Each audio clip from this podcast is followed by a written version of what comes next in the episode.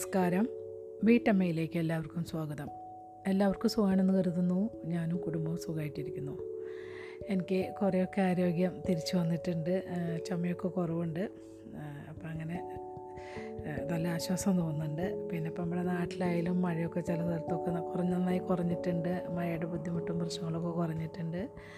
എല്ലാവരും എപ്പോൾ നാട്ടിലേക്ക് ആരെങ്കിലുമൊക്കെ മെസ്സേജ് അയക്കുമ്പോഴും എല്ലാവർക്കും ഓണത്തിന്റെ കാര്യങ്ങളും അങ്ങനെയൊക്കെ തന്നെ പറയാനുള്ളൂ. ചില വീട്ടുകളിൽ ഉപ്പേരികൾ കായുപ്പേരി ഞങ്ങളുടെ അവിടെയൊക്കെ ചിപ്സിന് കായുപ്പേരി എന്നൊക്കെ പറയാം പറയാം കേട്ടോ ചില സ്ഥലത്തുനിന്ന് വേറെ പേര് കായ വറവ് അങ്ങനെയൊക്കെ പറയും തോന്നുന്നു. ഞങ്ങളുടെ അവിടെ കായുപ്പേരി അതുപോലെ നമ്മളെ കറിക്ക് നമ്മൾ വെജിറ്റബിൾ എന്താ പറയുക തോരൻ അങ്ങനത്തെ ഒക്കെ ഉണ്ടെച്ചെങ്കിലും നമ്മളവിടെ ഉപ്പേരി എന്നൊക്കെ തന്നെ പറയാം കേട്ടോ. അതിന് ഉപ്പേരി എന്ന് പറയും. അതുപോലെ ഈ കായയുടെ ചിപ്സിനും നമ്മൾ ഉപ്പേരി എന്ന് തന്നെ പറയാം. അപ്പോൾ കായപ്പേരി ഉണ്ടാക്കുന്നുണ്ട് ശർക്കര ഉപ്പേരി ഉണ്ടാക്കുന്നുണ്ട് അപ്പോൾ അങ്ങനെ ബഹളമാണ് ഓണക്കോടി എടുക്കണോ? അങ്ങനെ. ഇവിടെ നമുക്ക് അങ്ങനെ ഓണത്തിനൊന്നും നമ്മൾ ഡ്രസ്സ് എടുക്കാറൊന്നുമില്ല കേട്ടോ. അങ്ങനെ അങ്ങനെ ഒരു പരിപാടിയൊന്നുമില്ല. അപ്പം മിക്കവാറും നമുക്ക് നാട്ടിൽ നിന്ന് വാങ്ങിച്ചു കൊണ്ടുപോകുന്നതൊക്കെ ഇവിടെ പുതിയതായിട്ട് ഉണ്ടാവും. പിന്നെ ഇപ്പോൾ നമ്മളങ്ങനെ നല്ല സെറ്റ് കൊണ്ടെടുത്ത് അങ്ങനെയൊന്നും നമ്മൾ ഓണത്തിനൊന്നും ഇരിക്കാറില്ല. ചിലപ്പോൾ ആരെങ്കിലുമൊക്കെ വരുന്നുണ്ടെങ്കിൽ നമ്മൾ ഷാർജയിലൊക്കെ ഉള്ള. അപ്പോൾ നമ്മളങ്ങനെ ഓണത്തിന് സെറ്റ് മുണ്ട് അല്ലെങ്കിൽ സെറ്റ് സാരിയൊക്കെ എടുത്തിട്ടൊക്കെ അങ്ങനെ ഓണം വിഷുവിനൊക്കെ നമ്മൾ നിന്നിരുന്നു അപ്പോൾ ഇവിടെ അങ്ങനെ ഗസ്റ്റുകളൊന്നും അങ്ങനെ ഉണ്ടാവാത്തതുകൊണ്ട് നമ്മൾ ഏതെങ്കിലും ഒരു നല്ല ഡ്രസ്സ് എടുത്തിടും. അത്ര തന്നെ അപ്പോൾ എല്ലാവർക്കും ഉം, ഓണം ആഘോഷിക്കുന്നവർക്കൊക്കെ ഓണക്കോടിയൊക്കെ ഷർട്ടോ അല്ലെങ്കിൽ ചുരിദാറോ സാരിയോ അങ്ങനെയൊക്കെ വാങ്ങിച്ചിട്ടുണ്ടാവും എന്ന് വിചാരിക്കണു എല്ലാവരും സന്തോഷത്തിലാവും എന്ന് വിചാരിക്കണു പിന്നെന്താ ഞങ്ങൾ എന്റെ യാത്രയുടെ കുറച്ച് ഭാഗം ഞാൻ പറയാം. ഇവിടുന്ന് ഞങ്ങൾ ജർമ്മനിയിലെ സുനിച്ച് എയർ സുനിച്ച് എന്നാണ് തോന്നുന്നത് എയർപോർട്ടിന്റെ പേര് കേട്ടോ. ഞാൻ തെറ്റിയതാണോ എന്ന് എനിക്ക് അത്ര ഓർപ്പില്ല സുനിച്ച് ആണെന്ന് തോന്നുന്നു. അവിടെ ചെന്നപ്പോൾ ഞങ്ങൾ രാവിലെയാണ് എത്തിയിട്ടോ അവിടെ ചെന്നപ്പോൾ എന്ന് വെച്ചാൽ ഇപ്പോൾ നമുക്കൊക്കെ ഇവിടെ നമ്മുടെ എയർപോർട്ടിലൊക്കെ നെടുമ്പാശ്ശേരിയിലും ബാക്കി അവിടെ ചെന്നാലും നമുക്ക് അവിടെ നമുക്കൊരു വഴിക്ക് നമുക്ക് പോകണമെങ്കിലൊക്കെ അവിടെ ജോലിക്കാരുണ്ടാവും. രാത്രിയാണോ പിന്നെ പുലർച്ചെയാണോ അങ്ങനെയൊന്നുമില്ല. എപ്പോഴും എയർപോർട്ടിൽ ആൾക്കാരുണ്ടാവും. ഇത് നമുക്ക് ഇറങ്ങിയിട്ട് നമുക്ക് വേറൊരു ഫ്ലൈറ്റ് മാറി കയറണമായിരുന്നല്ലോ അപ്പോൾ അവിടെ അഞ്ച് മണിക്കൂർ സ്റ്റേ ഉണ്ട്.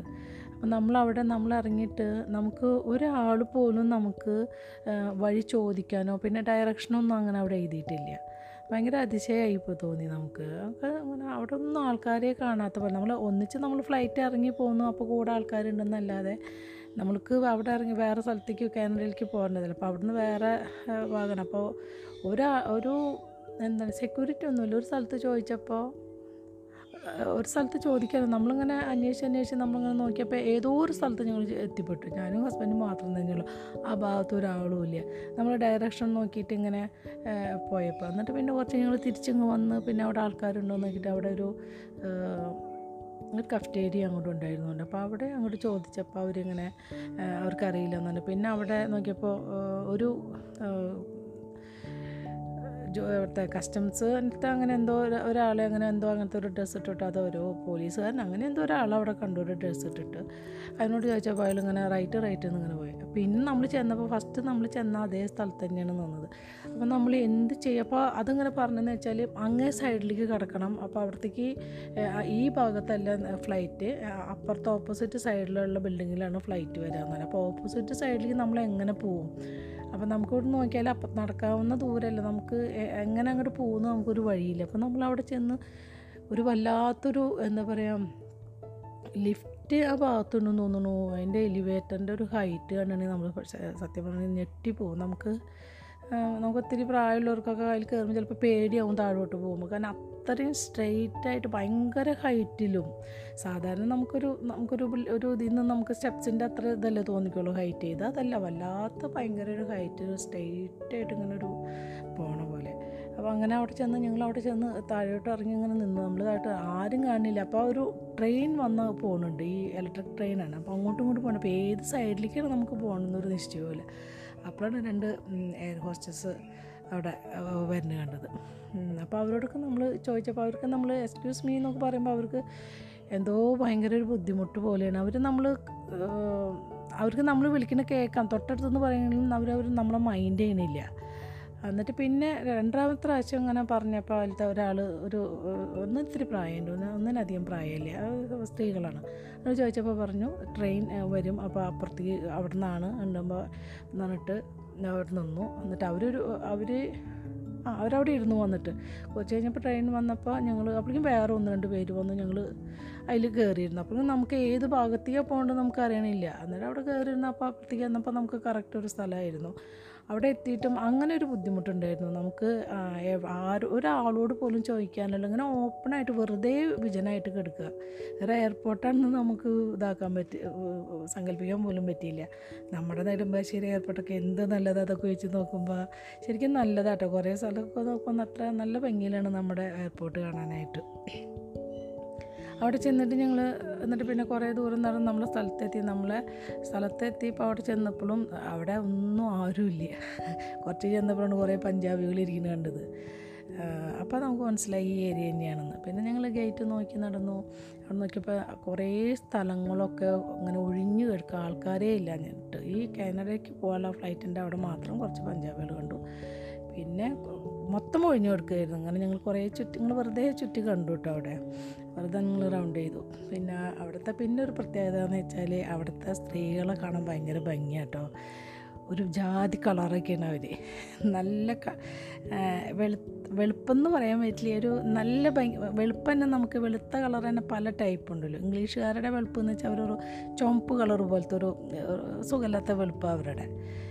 ഇത് നല്ല പ്യുവർ വൈറ്റ് എന്ന് പറയുമ്പോൾ നമുക്ക് കാണാൻ ഭംഗിയുള്ളൊരു വൈറ്റ് കളറ്. നല്ല ഭംഗിയുള്ള സ്ത്രീകളാണ് അവിടുത്തെ.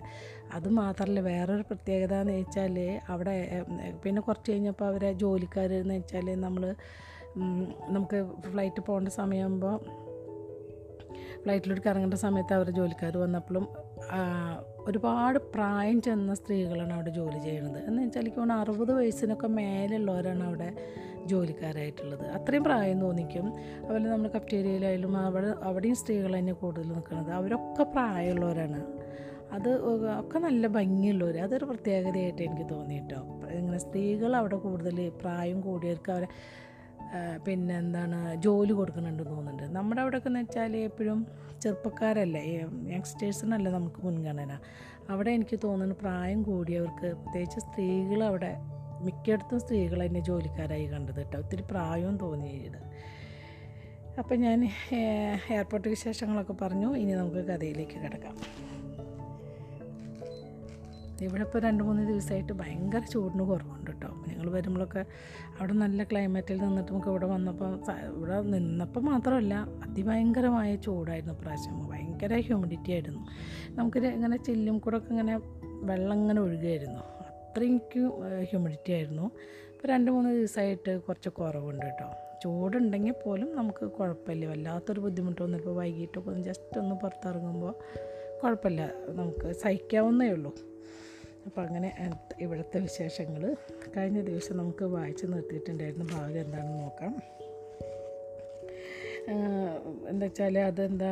ഭേദവതിയുടെ നമ്മുടെ അസ്ഥികളൊക്കെ വെച്ചുള്ള കല കലശം അവർ നിമഞ്ജനം ചെയ്യുന്ന ഒരു ഭാഗമാണ്.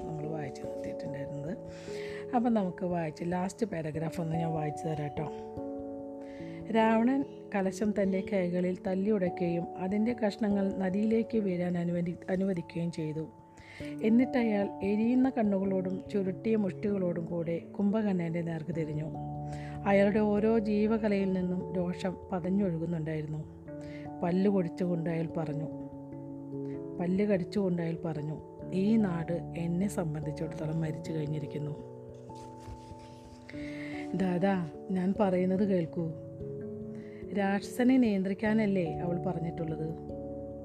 ദാദാ നിങ്ങൾ എന്താണ് ഈ പറയുന്നത്? ഞാൻ പറയുന്നത് കേൾക്കൂ. ഞാൻ ആ രാക്ഷസനെ കട്ടയിച്ചു കെട്ടഴിച്ചു വിടും.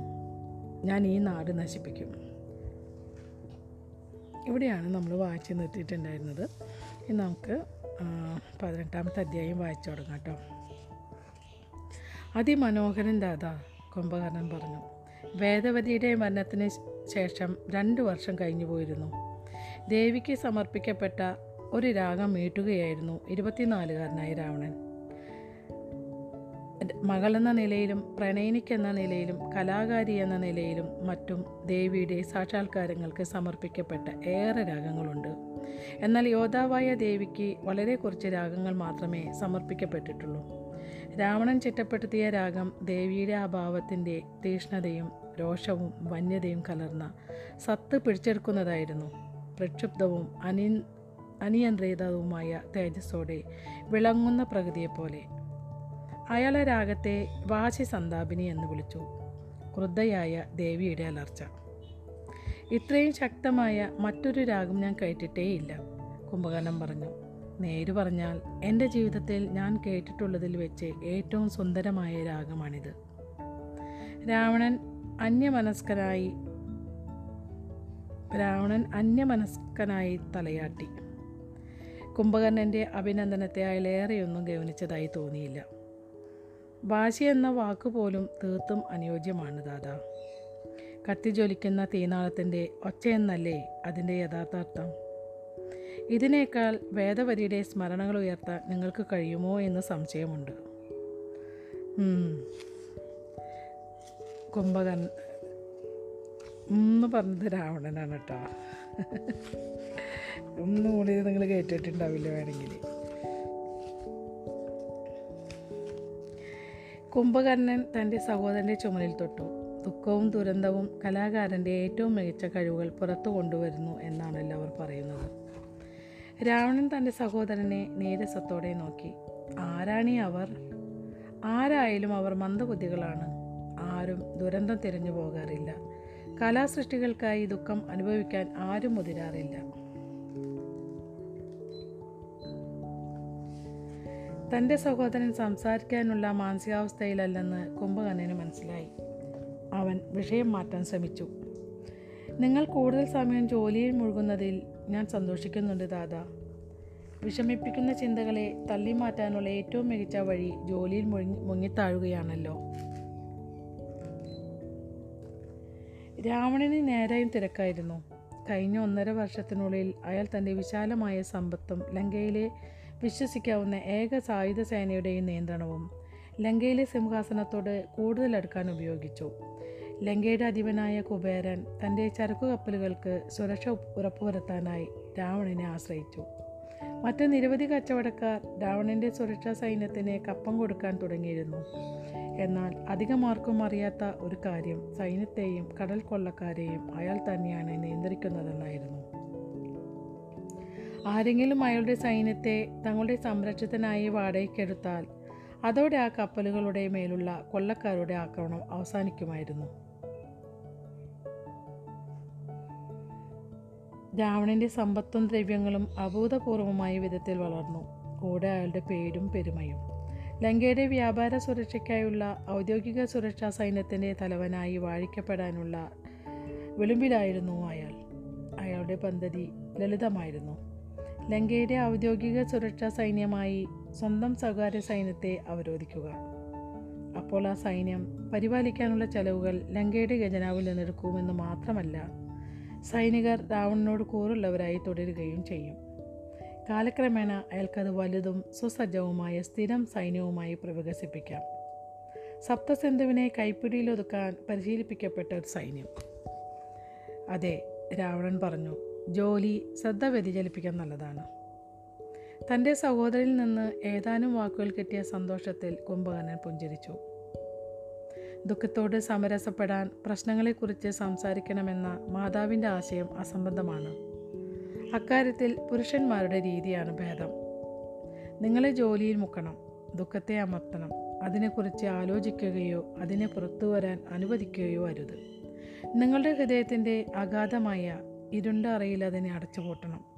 അത് അവിടെ ഇരുന്ന് പഴുത്തളിഞ്ഞാലും നിങ്ങൾക്ക് വയസ്സാവുകയും ക്ഷീണിതനാവുകയും ചെയ്യുമ്പോൾ ഒരു നല്ല ഹൃദയസ്തംഭനം വരികയും എല്ലാം തീരുകയും ചെയ്യും രാവണൻ പറഞ്ഞു നിർത്തി.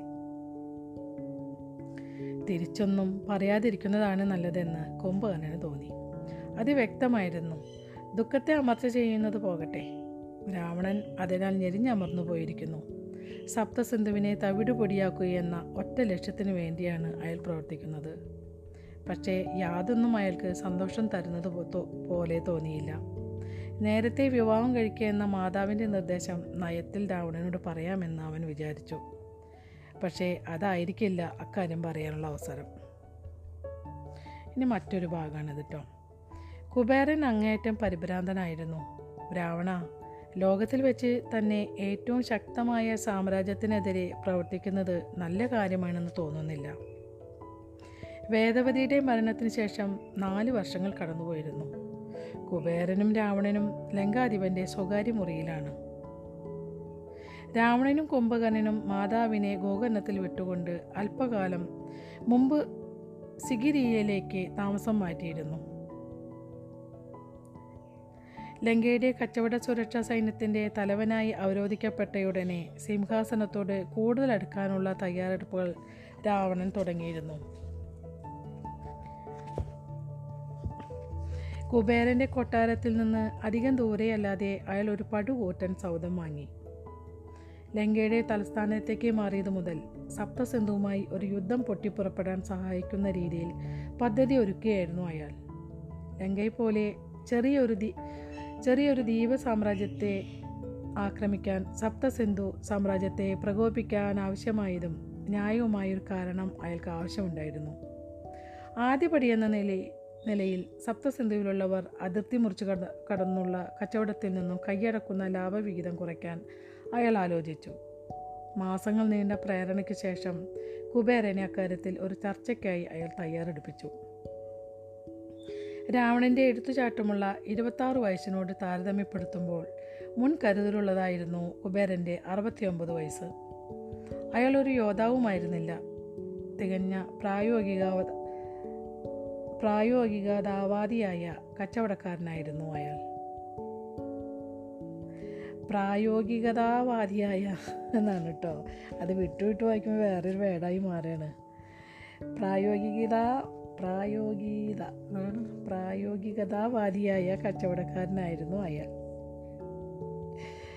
കുബേരൻ സ്വഭാമാന് സ്വാഭാഭിമാനത്തെക്കാൾ ലാഭത്തിന് പ്രാധാന്യം നൽകി.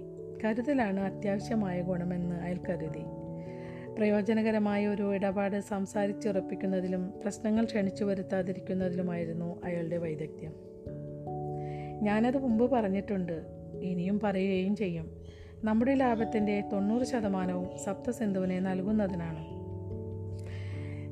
സപ്തസിന്ധുവിനെ നൽകുന്നത് എന്തിനാണ് രാവണൻ ചോദിച്ചു. എല്ലാ കഠിനാധ്വാനവും നാം ചെയ്യുകയും ലാഭമല്ല ലാഭമെല്ലാം അവർ കൈപ്പടിയിൽ ഒതുക്കുകയും ചെയ്യുന്നത് എന്തിനാണ് നമ്മൾ ശരിക്കും അവർക്ക് തൊണ്ണൂറ് ശതമാനം നൽകുന്നില്ല രാവണ. കള്ളച്ചിരിയോടെ കുബേരൻ പറഞ്ഞു നമ്മുടെ വരവ് ചെലവ് കണക്കുകൾ ചമച്ചെടുത്തവയാണ്. നമ്മുടെ ചിലവുകൾ പെരുപ്പിച്ചു കാട്ടിയവയാണ്. ശരിക്കും അത് അവർക്ക് എഴുപത് ശതമാനത്തിലധികം ലാഭവിഹിതം ലഭിക്കുന്നില്ല.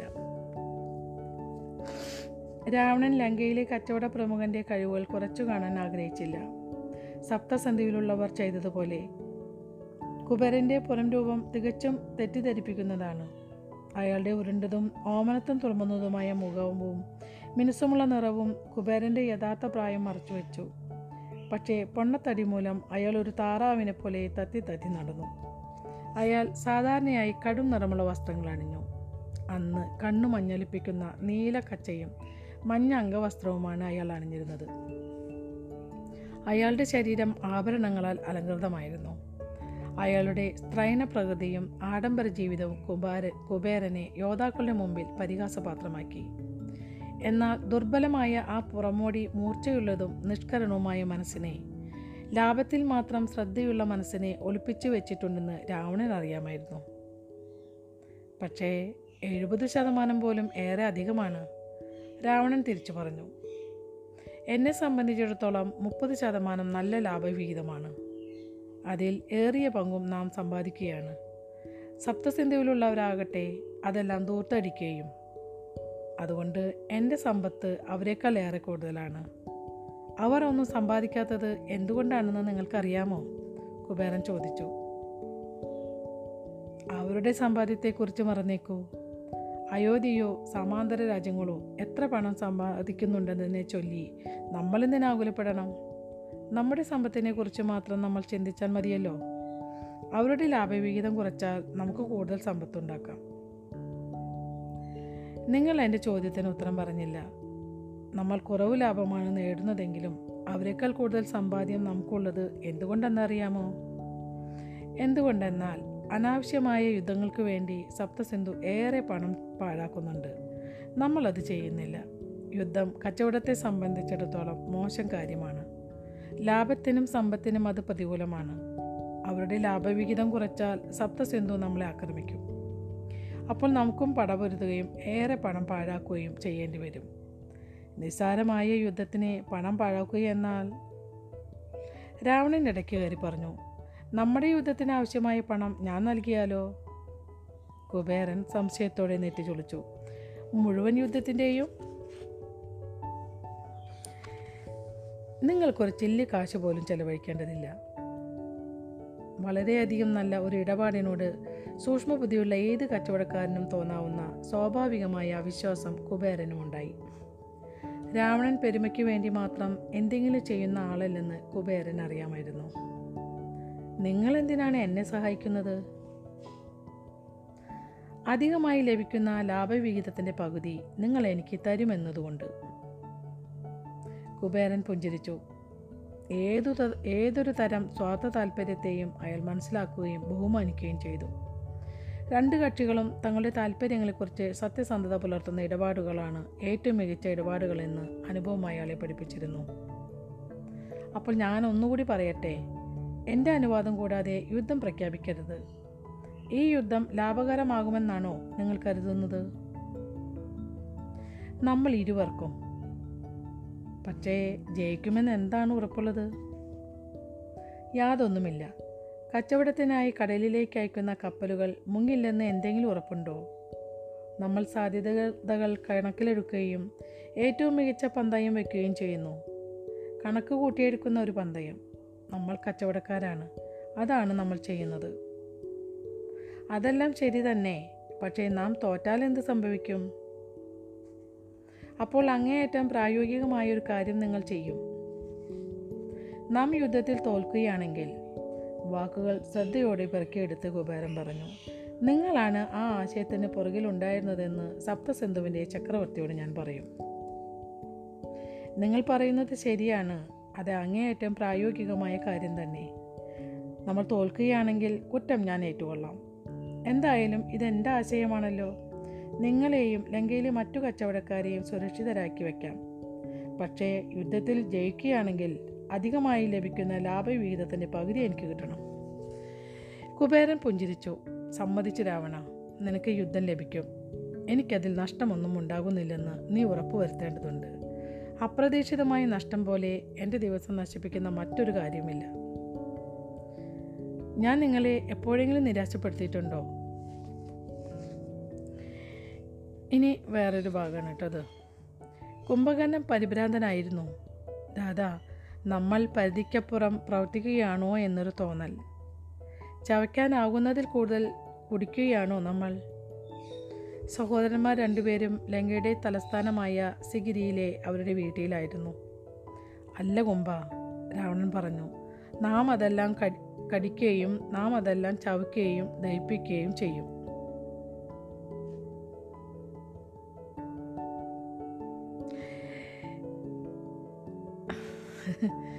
ചവയ്ക്ക ഒരു തെറ്റ് ഞാൻ പറഞ്ഞിട്ടുണ്ട് കേട്ടോ ഇതിൽ ചവയ്ക്കാനാവുന്നതിൽ കൂടുതൽ കുടിക്കുക കുടിക്കുകയല്ല കേട്ടോ ഞാൻ കുടിക്കുകയാണോന്നോ വായിച്ചതെന്ന് കേട്ടോ. ചവയ്ക്കാനാവുന്നതിൽ കൂടുതൽ കടിക്കുകയാണോ നമ്മൾ? അപ്പോൾ അല്ല കുമ്പ രാവണൻ പറഞ്ഞു നാം അതെല്ലാം കടിക്കുകയും നാം അതെല്ലാം ചവയ്ക്കുകയും ദഹിപ്പിക്കുകയും ചെയ്യും. ദാദാ സപ്തസന്ധുവിലെ ഭരണാധികാരികൾ യുദ്ധ വിദഗ്ധരാണ്. നമ്മളാകട്ടെ കച്ചവടക്കാരും. നമ്മുടെ പടയാളികൾ അടിസ്ഥാനപരമായി കടൽ കൊള്ളക്കാരാണ് അവർ പണത്തിന് വേണ്ടിയാണ് പോരാടുന്നത്. പണത്തിന് വേണ്ടി മാത്രം. ലാഭം പ്രതീക്ഷ ലാഭപ്രതീക്ഷയില്ലെങ്കിൽ അവർ പടക്കളത്തിൽ നിന്ന് ഓടിപ്പോകും. പക്ഷേ സപ്തസിന്ധുവിലെ പടയാളികൾ പടക്കളത്തിലെ രക്തസാക്ഷിത്വം ആഘോഷിക്കുന്നവരാണ്. പേരിനും പെരുമയ്ക്കും വേണ്ടി മരിക്കുന്നവർ. അത്തരം മന്ദബുദ്ധികളെ നാം എങ്ങനെയാണ് തോൽപ്പിക്കാൻ പോകുന്നത്? മികച്ച യുദ്ധതന്ത്രങ്ങളിലൂടെ. എനിക്ക് തോന്നുന്നത് നിങ്ങൾ ഞാൻ അമിതമായ ആത്മവിശ്വാസം കാണിക്കുകയല്ല. പക്ഷേ നമ്മളവരെ തോൽപ്പിച്ചാലും അതിൽ നിന്നും ലാഭമുണ്ടാക്കുന്നത് എങ്ങനെയാണ്? യുദ്ധത്തിനായി ചെലവഴിക്കുന്ന പണം തന്നെ ഏറെ വലുതായിരിക്കും. വേവലാതിപ്പെടാതിരിക്കൂ. നമ്മൾ വിജയിച്ചാൽ ലാഭത്തിന്റെ തൊണ്ണൂറ് ശതമാനവും ചിലപ്പോൾ അതിൽ കൂടുതലും നമുക്ക് ലഭിക്കും. കുംഭകർണൻ കുടിച്ചുകൊണ്ടിരുന്ന വീഞ്ഞ് തൊണ്ടയിലൊടുക്കി ചമച്ചു.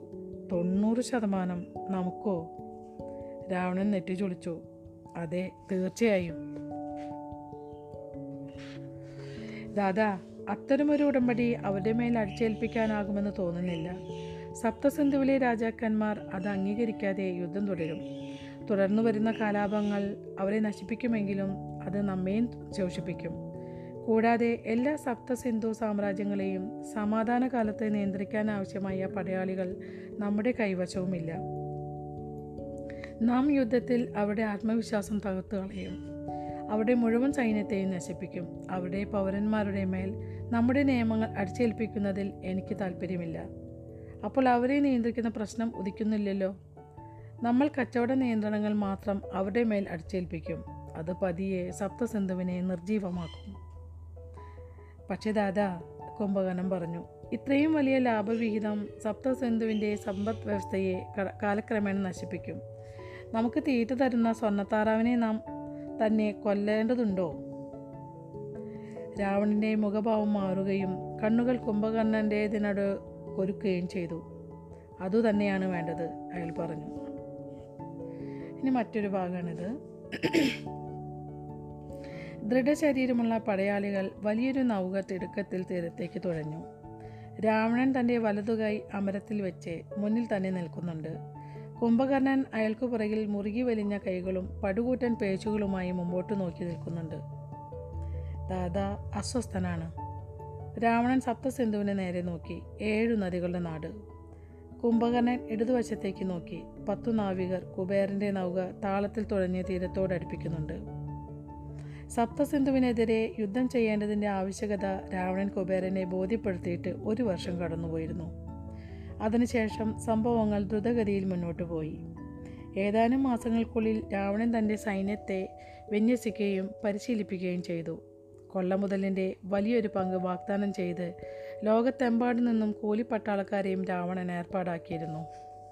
ലങ്കയുടെ സൈന്യം തയ്യാറായതോടെ കുബേരൻ സപ്തസിന്ധുവിന്റെ ചക്രവർത്തിയായ ദശരഥനെ ഔദ്യോഗിക കുറിമാനം അയച്ചു.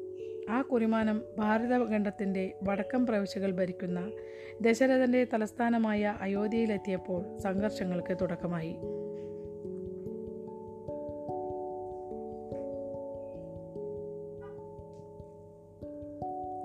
സപ്തസന്ധുവിലെ പുരാതനവും വരേനവുമായ രാജകുടുംബങ്ങൾ വ്യാപാരികളായ വൈശ്യന്മാരോടുള്ള അവരുടെ പുച്ഛം കൊണ്ട് സ്ത്രൈണപ്രകൃതിയായ കുബേരനെ ഒരു പുത്തം പണക്കാരനായി കണക്കാക്കിയിരുന്നു. അയാളുടെ സാന്നിധ്യം അവർ കഷ്ടിച്ച് സഹിച്ചുവെന്ന് മാത്രം. അത്തരമൊരു വർത്തക രാജാവിൽ നിന്നും രാജകീയമായ കുറിമാനം സപ്തസിന്ധുവിന് കിട്ടിയെന്നത് തന്നെ അപമാനകരമായിരുന്നു. പുരാതനമായ സാമ്രാജ്യങ്ങളിലെ ചക്രവർത്തിമാർക്ക് കച്ചവടക്കാർ രാജകീയ കുറിമാനം അയക്കാൻ കുറിമാനം അയക്കാൻ അനുവാദമുണ്ടായിരുന്നില്ല. അവർ വിനീതരും യാചിക്കുന്നതുമായ അപേക്ഷകൾ അയക്കേണ്ടതുണ്ടായിരുന്നു. കുരുമാനം അയച്ചുവെന്ന പ്രകോപനപരമായ പ്രവൃത്തിക്ക് പുറമേ സാമ്രാജ്യത്തിന്റെ ലാഭവിഹിതം കുറയ്ക്കാനുള്ള ആവശ്യം. കാശ്യാപകുലത്തിനു തന്നെ സൈ കാശ്യാപകുലത്തിന് തന്നെ സഹിക്കാനാവാത്ത അപമാനമായി കണക്കാക്കപ്പെട്ടു. അത്തരം മാനക്കേട് വെച്ചു പൊറിപ്പിക്കാൻ പാടുള്ളതല്ല.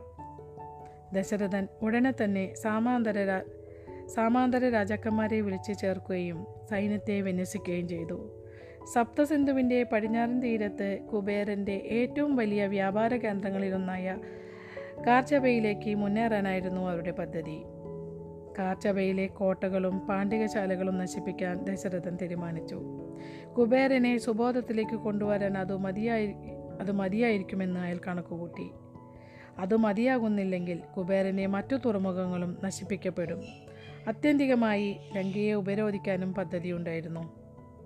സപ്തസിന്ധിയിലുള്ളവർ കുബേരന്റെ കുറിമാനത്തിൽ പ്രകോപിതരാവുകയും ഉടനെ യുദ്ധം ആരംഭിക്കുകയും ചെയ്യുമെന്ന് രാവണൻ പ്രതീക്ഷിച്ചിരുന്നു.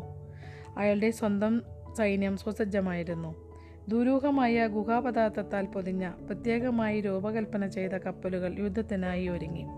സപ്തസിന്ധുവിന്റെ സൈന്യം വിന്യസിക്കപ്പെട്ടെന്നും അവരുടെ ലക്ഷ്യസ്ഥാനം എന്തെന്നും അറിവ് കിട്ടിയ ഉടനെ രാവണന്റെ കപ്പലുകൾ കർച്ചബയിലേക്ക് തുടക്കത്തിൽ യാത്ര തിരിച്ചു.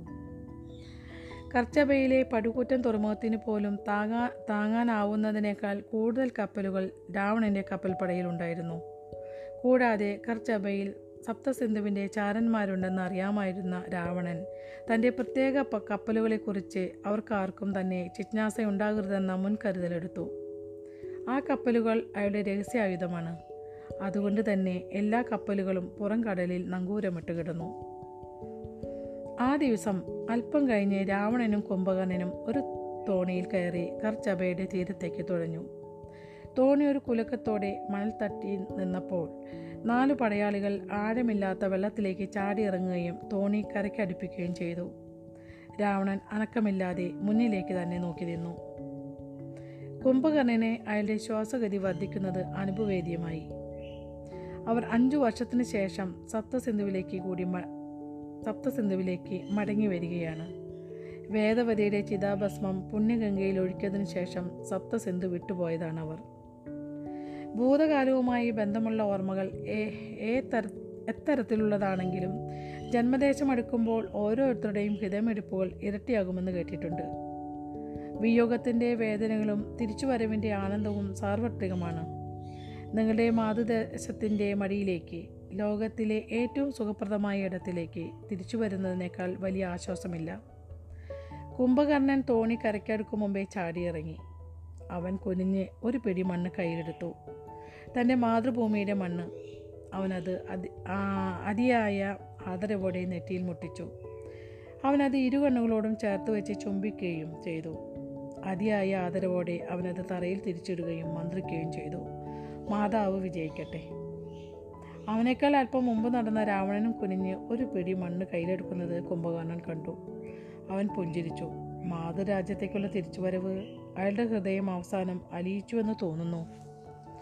കുംഭകർണൻ നോക്കി നിൽക്കുമ്പോൾ രാവണൻ മുഷ് മുഷ്ടി മുഖത്തോട് അടുപ്പിക്കുകയും അതിലെ മണ്ണിലേക്ക് അനന്തകാലം എന്നോണം തുറച്ചു നോക്കുകയും ചെയ്തു. അവൻ സഹോദരന്റെ അടുത്തേക്ക് പോകാൻ സംശയിച്ചു നിന്നു. ചിലപ്പോൾ ആ നിമിഷം അയാളുടേത് മാത്രമായിരിക്കാം. അവന് വലിയ ആശ്വാസം തോന്നി. ഭൂതകാലം അയാളെ വിട്ടുപിരിഞ്ഞിരിക്കുന്നു അവന്റെ ജ്യേഷ്ഠൻ ഏറെ ദുരിതങ്ങളിലൂടെ കടന്നുപോയി. ലോകത്തോട് ഏറെ ക്രോധത്തോടെ പെരുമാറി. പക്ഷേ അയാൾ അല്പം സമാധാനം ഉള്ളിലേക്ക് കടത്തിവിടാൻ തയ്യാറായിട്ടുണ്ടെന്ന് തോന്നുന്നു. ആ യുദ്ധം നടന്നേ തീരൂ. ലാഭത്തിനു വേണ്ടിയുള്ള യുദ്ധമാണത്. പക്ഷേ മാതൃരാജ്യത്തേക്കുള്ള തിരിച്ചുവരവ് രാവണന്റെ സ്ഥായിയായ വിഷാദത്തെ ലഘൂകരിച്ചിട്ടുണ്ട്. കുംഭകർണന് അങ്ങനെയാണ് തോന്നിയത്. രാവണൻ മണ്ണിനെ താരാട്ടുന്ന കൈത്തലം തുറക്കുകയും അത് വായോടടുപ്പിക്കുകയും ചെയ്തു. എന്നിട്ട് പതിയെ അയാൾ അതിലേക്ക് കാർക്കിച്ചു തുപ്പി. ആ മണ്ണ് നിലത്തേക്ക് വലിച്ചെറിയുമ്പോൾ അയാളുടെ മുഴുവൻ ശരീരവും ക്രോധത്താൽ വിറച്ചു. അയാൾ ആ മണ്ണ് കാൽ ചുവട്ടിലിട്ട് ഞെരിച്ചു. ഈ നാട് തുലഞ്ഞു പോകട്ടെ. അപ്പം അങ്ങനെ ഈ അധ്യായം ഇവിടെ അവസാനിക്കുകയാണ് കേട്ടോ. ഇനി അടുത്ത അധ്യായം ഞാൻ അടുത്ത ദിവസം വായിച്ചു തരാം. അത് ഞാൻ രണ്ട് ദിവസം കഴിഞ്ഞിട്ടേ വായിച്ചു തരുന്നുള്ളൂ. അപ്പോൾ ഇതുവരെ ക്ഷമയോടെ കഥ കേട്ടുകൊണ്ടിരുന്ന എന്റെ വിശേഷങ്ങളൊക്കെ കേട്ടിരുന്ന എന്റെ എല്ലാ നല്ല സുഹൃത്തുക്കൾക്കും നന്ദി നമസ്കാരം.